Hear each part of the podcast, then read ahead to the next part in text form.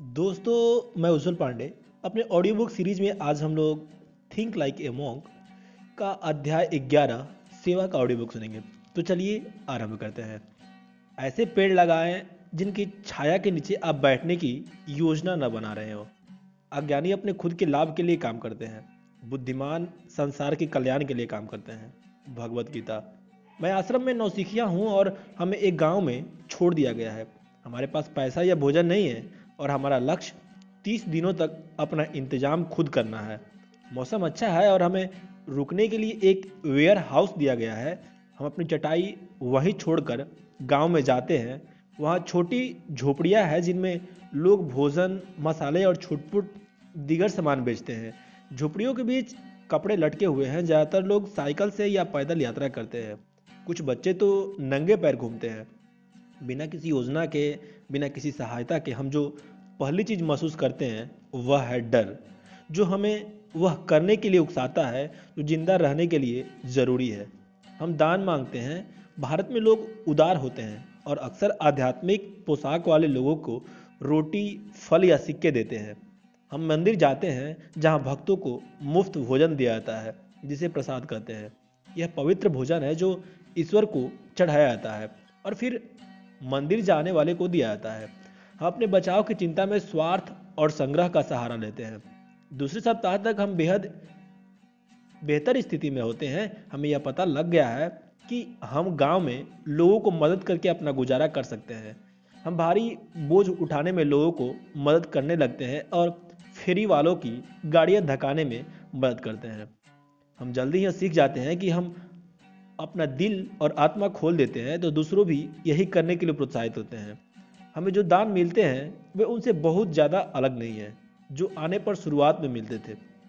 लेकिन आदान प्रदान से हमें सामुदायिक करुणा और उदारता का उष्ण एहसास मिलता है, और मुझे ऐसा महसूस होता है जैसे मैंने हमारी यात्रा के सबक से ग्रहण कर लिया है।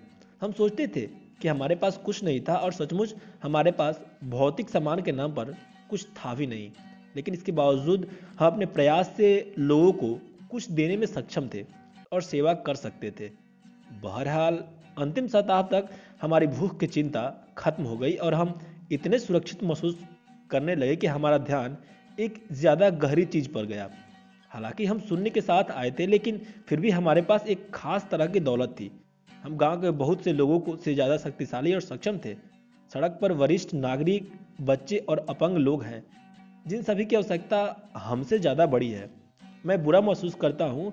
एक सन्यासी कहता है, ये हमारे लिए कुछ समय की बात है, उनके लिए यह हमेशा की बात है। मैं सोचता हूँ कि हम कुछ चूक रहे हैं। मैं जोड़ता हूँ, हम इस गाँव में ज़िंदा रहने से ज़्यादा भी कर सकते हैं।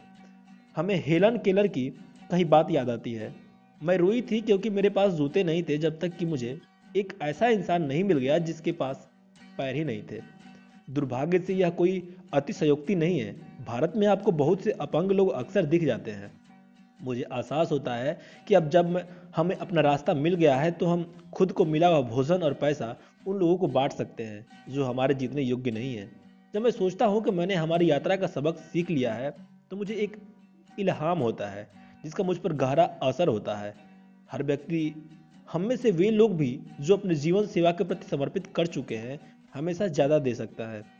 कायाकल्प की ये तीन अवस्थाएँ पूरे सन्यासी अनुभव के सारे सार जैसे महसूस हुई। सबसे पहले हम बाहरी चीज़ों और अहम को छोड़ते हैं। दूसरे, हम अपने महत्व और मूल्य को पहचानते हैं और सीखते हैं कि हमें सेवा करने के लिए कैसे चीज़ का स्वामी बनाने की ज़रूरत नहीं है। और तीसरे, हम लगातार सेवा के ज़्यादा ऊँचे स्तर की तलाश करते हैं। उस यात्रा में मैंने पहचाना कि हमेशा ऊपर उठने की जगह होती है और हमेशा देने के लिए ज़्यादा होता है। Benedictine nun sister Christine Vladimiroff ने द मोनास्टिक वे में लिखा है, मठवासी आध्यात्मिकता हमें सिखाती है कि हम एक यात्रा पर हैं। यह यात्रा अंदर की ओर है, जिससे हमें प्रार्थना और मौन में ईश्वर को खोजते हैं। यदि इसे अकेली यात्रा के रूप में लिया जाए तो हम अपने जीवन के इस पहलू को रोमानीकरण कर सकते हैं। लेकिन सन्यासी बनने के लिए एक और समानांतर यात्रा है, बाहर की तरफ़ की यात्रा। हम समुदाय में रहते हैं ताकि दूसरों की आवश्यकता के प्रति अपनी संवेदनशीलता का विकास कर सके। मठ तब एक केंद्र बन जाता है जिससे बाहर निकलकर हम दूसरों को अंदर आमंत्रित करते हैं। कुंजी हमेशा दोनों यात्राओं को करते रहना है, अंदर की ओर भी और बाहर की ओर भी। सर्वोच्च उद्देश्य। मेरे कॉलेज में अपने व्याख्यान में गौरंग दास ने मुझे प्रेरित किया था जब उन्होंने कहा था, ऐसे पेड़ लगाएँ जिनकी छाया के नीचे तुम बैठने की योजना न बना रहे हो। उस वाक्य ने मुझे मोहित कर दिया और मुझे एक नई दिशा में चलने के लिए प्रेरित किया, जिसकी मैंने कभी कल्पना नहीं की थी। और अब मुझे एक बात स्वीकार करनी है। मैंने आपसे एक बात छिपा कर रखी थी। हमने इस बारे में बात की है कि बाहरी शोर, डर, ईर्ष्या और झूठे लक्ष्यों के प्रभाव को कैसे छोड़ना है? हमने पड़ताल की है कि अपने मन, अपने अहम और अपने धर्म में जीने की अपनी दैनिक आदतों का दोहन करके विकास कैसे करना है? हम सब संतुष्टिदायक, अर्थपूर्ण जीवन जीने के लक्ष्य की खातिर करते हैं। एक सराहनीय मार्ग लेकिन इस पुस्तक की ही तरह मैंने आज तक सोशल मीडिया पर या अपनी कक्षाओं में वह सबसे महत्वपूर्ण सबक उजागर नहीं किया है, जो मैंने सन्यासी के रूप में सीखा था और जिसे मैं अपने जीवन के हर दिन याद रखता हूँ। कृपया तालियाँ बजाएँ। सर्वोच्च उद्देश्य सेवा में जीना है। ऐसा नहीं है कि मैं सेवा के रहस्य की तरह गोपनीय रख रहा हूँ। मैं अक्सर इसका ज़िक्र करता हूँ, लेकिन अब तक मैंने यह बताने से पहले इंतज़ार किया है कि सेवा को हमारे जीवन में केंद्रीय भूमिका निभानी चाहिए। क्योंकि सच कहा जाए तो मैं सोचता हूँ कि हम में से ज़्यादातर लोग न जाने क्यों इस विचार का प्रतिरोध करते हैं। निश्चित रूप से हम ज़रूरतमंद लोगों की मदद करना चाहते हैं। और शायद हम पहले से ही ऐसा करने के तरीके खोज रहे हों। लेकिन हम अपने खुद के कामकाज और जीवन के दबाव और आवश्यकताओं की वजह से सीमित हो जाते हैं। हम सबसे पहले अपने जीवन की समस्याएँ सुलझाना चाहते हैं। जय, सहायता की ज़रूरत तो मुझे है। मुझे इतना कुछ हासिल करना है, तभी मैं दूसरों की मदद करने के प्रति खुद को समर्पित कर सकता हूँ। यह सच है। जब हम संघर्ष कर रहे हो, तब निस्वार्थता के बारे में सोचना मुश्किल होता है, लेकिन सन्यासी के रूप में मैंने ठीक यही सीखा। निस्वार्थता आंतरिक शांति और अर्थपूर्ण जीवन का अचूक मार्ग है। निस्वार्थता स्व का उपचार करती है। सन्यासी जीवन में जीते हैं और सन्यासी की तरह सोचने का मतलब है अंततः सेवा करना। द मोनास्टिक वे में मैन डिक्टिन सन्यासी डॉम एलरेड ग्राहम का युद्ध रण है। सन्यासी सोच सकता है कि वह खुद के लिए कुछ हासिल करने के लिए। लेकिन उसका आह्वान सच्चा है। वह कुछ शांति के लिए मठमाया है। शांति, सुरक्षा चयन प्रार्थना या अध्ययन या शिक्षा का जीवन। लेकिन अगर उसका आह्वान सच्चा है तो उसे पता चलता है कि वह लेने के लिए नहीं, बल्कि देने के लिए आया है। हमें जो जगह जैसी मिली, हम जाते समय उसे ज़्यादा साफ़ सुथरा छोड़ना चाहते हैं। हमें जैसे लोग मिले थे, उनसे विदा लेते समय हम उन्हें ज़्यादा खुश छोड़ना चाहते हैं। संसार हम जैसा मिला था, उसे पहले से बेहतर छोड़ना चाहते हैं। हम प्रकृति हैं और अगर हम प्रकृति को सावधानी से अवलोकन करें तो प्रकृति हमेशा सेवा करती है। सूर्य गर्मी और रोशनी देता है, पेड़ ऑक्सीजन और छाया देता है, पानी हमारा प्यास बुझाता है। हम प्रकृति में हर चीज़ की सेवा करते हैं और सन्यासी भी यही करते हैं। श्रीमद् भागवतम में कहा गया है कि इन सौभाग्यशाली वृक्षों के देखो, वे पूरी तरह से दूसरों को लाभ के लिए जीते हैं। वे हवा, पानी, गर्मी और बर्फ़ सहन करते हैं, लेकिन फिर भी हमारे लाभ के लिए छाया देते हैं। प्रकृति के साथ एकाकार होने का एकमात्र तरीका सेवा करना है। इससे यह निष्कर्ष निकलता है कि सृष्टि के साथ उचित रूप से दिशाबद्ध होने का एकमात्र तरीका सेवा करना है, क्योंकि सृष्टि यही करती है। सोलहवीं सदी के गुरु रूप गोस्वामी ने युक्त वैराग्य की बात की है, जिसका मतलब है हर चीज़ किसी ज़्यादा ऊँचे उद्देश्य की खातिर करना। यही सच्ची अनासक्ति है, परम संन्यास है। पूर्णता है। कुछ सन्यासी संप्रदाय इस मानदंड को अपनी परंपराओं पर कठोरता से लागू करते हैं और पूरी तरह से भौतिक वस्तुओं को छोड़ देते हैं। लेकिन वास्तविकता में बाकी हम लोगों को आजीविका के लिए काम करने की ज़रूरत होती है। हम अंत में चीज़ों को स्वामी बनेंगे, लेकिन हम यह देख सकते हैं कि हमारे पास जो कुछ है, हम उसका किस तरह इस्तेमाल करते हैं। हम अपने घरों का इस्तेमाल समुदाय को पोषण देने के लिए कर सकते हैं। हम अपने पैसों और संसाधनों का इस्तेमाल उन कल्याणकारी कार्यों के समर्थन के लिए कर सकते हैं, जिनमें हम विश्वास करते हैं। हम ज़रूरतमंद लोगों को अपने प्रतिभाओं को लाभ देकर स्वयं सेवा कर सकते हैं। चीज़ों का स्वामी होना गलत नहीं है। बसरते हम उनका इस्तेमाल लोगों को भलाई के लिए करें। भगवत गीता पूरे संसार को एक तरह के स्कूल के रूप में देखती है। एक शिक्षा प्रणाली जिसे इस तरह बनाया गया है ताकि हमें एक सत्य का एहसास हो।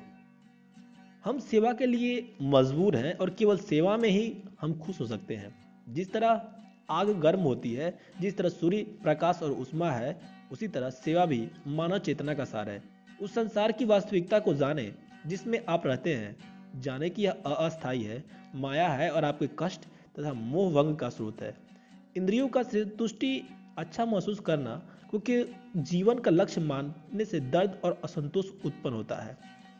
सेवा को जीवन का लक्ष्य मानने से संतुष्टि, सुख और संतोष मिलता है। सेवा शरीर और आत्मा के लिए अच्छी है। सेवा कई स्तरों पर हमें पूर्ण करती है। मेरा विश्वास है कि हम जन्म से ही दूसरों की परवाह करने के लिए बने होते हैं और सेवा से हमें लाभ होता है। यह सहज बोध बच्चों में सबसे स्पष्ट होता है। जिनके समय और ध्यान पर दूसरी मांगे कब्जा कर नहीं करती। इंटरनेट पर एक फ़ोटो वायरल हुआ, इसमें लगभग दो साल की छोटी लड़की अपने जापानी टीवी पर एक नेता को रोते देख रही है। वह एक टिश्यू निकालती है, टीवी के पास तक जाती है और नेता के आँसू पोषने की कोशिश करती है। ऐसा चीज़ें इसलिए वायरल होती है क्योंकि हम दूसरे व्यक्ति, एक अजनबी के लिए उस छोटी लड़की की करुणा को पहचानते हैं और शायद उसकी कमी महसूस करते हैं। लॉन्ग वॉक टू फ्रीडम में नेल्सन मंडेला ने कहा था, कोई भी पैदा होते समय किसी की त्वचा का रंग या उसकी पृष्ठभूमि या उसके धर्म की वजह से दूसरे व्यक्ति से नफरत नहीं करता है। लोगों को नफरत करना सीखना पड़ता है और अगर वे नफरत करना सीख सकते हैं तो वे प्रेम करना भी सीख सकते हैं, क्योंकि प्रेम मानव हृदय के लिए ज़्यादा स्वाभाविक होता है। जिस तरह मंडेला विश्वास करते थे कि लोग प्रेम करने के लिए पैदा होते हैं, लेकिन उन्हें नफरत करना सिखाया जाता है। उसी तरह सन्यासी विश्वास करते हैं कि हम सेवा करने के लिए पैदा होते हैं, लेकिन बाहरी जगत के व्यवधानों या भटकावों की वजह से हम अपने उद्देश्य भूल जाते हैं। हम इस सहज बोध के साथ दोबारा जुड़ने की ज़रूरत है, ताकि हम इस तरह महसूस कर सके, जिससे जीवन अर्थपूर्ण है। मैं पहले ही पौराणिक हीरो की यात्रा की जोसेफ कैम्पबेल की अवधारणा बता चुका हूँ। यह एक फार्मूला है जो उन कदमों का वर्णन करता है, जिनसे हीरो गुजरता है। वह किसी रोमांचक अभियान पर निकलता है, मुश्किलों तथा बाधाओं का सामना करता है और विजयी होकर लौटता है। हीरो की यात्रा का एक मुख्य तत्व वह है, जिसे हम अक्सर नज़रअंदाज करते हैं। आखिरी अवस्था, जिसे कैंप बेल ने अमृत के साथ लौटना कहा है। हीरो की यात्रा तब तक पूरी नहीं होती, जब तक कि वह सुरक्षित रूप से घर नहीं लौट जाता और उसने जो हासिल किया है, अमृत, वह दूसरों को दे नहीं देता। सेवा के विचार का आदर्श कहानी के सुखद अंत का मुख्य हिस्सा बनाया गया है। सीन कॉर्न हीरो की यात्रा को जी रही है। उन्होंने योगासन के टीचर के रूप में नाम कमाया है। वे पूरे संसार में योग सम्मेलनों और त्योहारों में टीचर थी और अब भी है। लेकिन योग शिक्षक के रूप में अपने करियर में एक बिंदु पर उन्हें आसास हुआ कि अपने मंच के ज़रिए संसार पर और भी ज़्यादा अर्थपूर्ण प्रभाव डाल सकती है। इसलिए उन्होंने अपना ध्यान जोखिम वाले समुदायों पर केंद्रित करने का निर्णय लिया। कौर ने जरूरतमंद लोगों को प्राणायाम और ध्यान की तकनीकें सिखाने का निर्णय लिया। यह काम उन्होंने उन बच्चों से शुरू किया जिनका यौन शोषण हुआ था। फिर उन्होंने इस परंपरा को आगे बढ़ाते हुए दूसरे लोगों के साथ काम किया, जिन्हें समाज परित्यक्त मानता है, जैसे वैश्याएँ और मादक द्रव्य की लत वाले लोग। इस दृष्टिकोण से उन्होंने एक गैर लाभकारी संस्था off the mat into the world की सह स्थापना की, जो योग को सामाजिक परोपकार से जोड़ती है। हालाँकि वे सेवा के प्रति बेहद समर्पित है, लेकिन इसके बावजूद कौन मानती है कि वे जितना देती है, उन्हें उससे ज़्यादा मिलता है। मुझे कोई ऐसा व्यक्ति बता दे जो अपने खुद के चरित्र के सबसे स्याह कोने में गया हो, जहाँ वह आत्मविनाश की बहुत करीब था, लेकिन उसने ऊपर उठने की तरीका खोज लिया और मैं घुटने टेक कर उसे नमन करूँगी। आप मेरे गुरु हैं। जैसा कौर ने पाया है, सेवा करने पर हमें बदले में बहुत कुछ मिलता है। अध्ययन दिखाते हैं कि जब हम करुणा लक्ष्यों के पीछा करते हैं, जिनका लक्ष्य दूसरे की यह संसार है बेहतर बनाने में मदद करना होता है तो हमें चिंता और डिप्रेशन की समस्या कम होती है। जबकि अपने स्टेटस या प्रतिष्ठा को बढ़ाने या उसकी रक्षा करने पर यह बढ़ जाती है। दूसरों को देने का काम हमारे मस्तिष्क के आनंद केंद्र का सक्रिय कर देता है। यह जीत जीत जीत का सौदा है। इसलिए शायद जो लोग दूसरों को मदद करते हैं, उनमें ज़्यादा लंबे जीने, ज़्यादा स्वस्थ होने और ज़्यादा खुश होने का बेहतर एहसास होता है। सन्यासी विश्वास करते हैं कि सेवा का स्तंभ कई मायनों में हमारे जीवन के बेहतर बनाती है। सेवा हमें जोड़ती है। जब आप सेवा करते हैं तो अकेले रहना मुश्किल होता है। ज़्यादातर परिदृश्यों में आप अपने घर से बाहर निकलकर दूसरे लोगों की मदद करते हैं। सेवा से कृतज्ञता बढ़ती है, आपके पास जो भी है, सेवा आपके, उसके बारे में एक व्यापक दृष्टिकोण देती है। सेवा करुणा को बढ़ाती है। जब आप सेवा करते हैं तो आप देखते हैं कि आपके पास देने के लिए जो है, संसार की उसकी ज़रूरत है। सेवा आत्मगौरव को बढ़ाती है, दूसरों को मदद करना आपको बताता है। कि आप संसार में फ़र्क डाल रहे हैं। आप में अर्थ और उद्देश्य का एहसास है। आश्रम सेवा के इरादे के इर्द गिर्द बना होता है। जब आपके आसपास का हर व्यक्ति ऐसा ही कर रहा हो तो अपने सर्वोच्च इरादे के साथ जीना ज़्यादा आसान होता है। सेवा का जीवन आधुनिक जगत में कहीं ज़्यादा चुनौतीपूर्ण होता है। और हम यह सन्यासी को 24 फोर बाई सेवन मॉडल की पूरी तरह अनुसरण नहीं कर सकते। लेकिन सन्यासी दिनचर्या दिखाती है कि हमें क्यों और कैसे शिवा की मानसिकता अपनानी चाहिए। तो दोस्तों, ये था थिंक लाइक ए मॉन्ग सन्यासी की तरह सोचे सेवा का ऑडियो बुक अगले ऑडियो बुक में हम लोग इसी का शेष हिस्सा सेवा का मानसिकता का ऑडियो बुक सुनेंगे। धन्यवाद।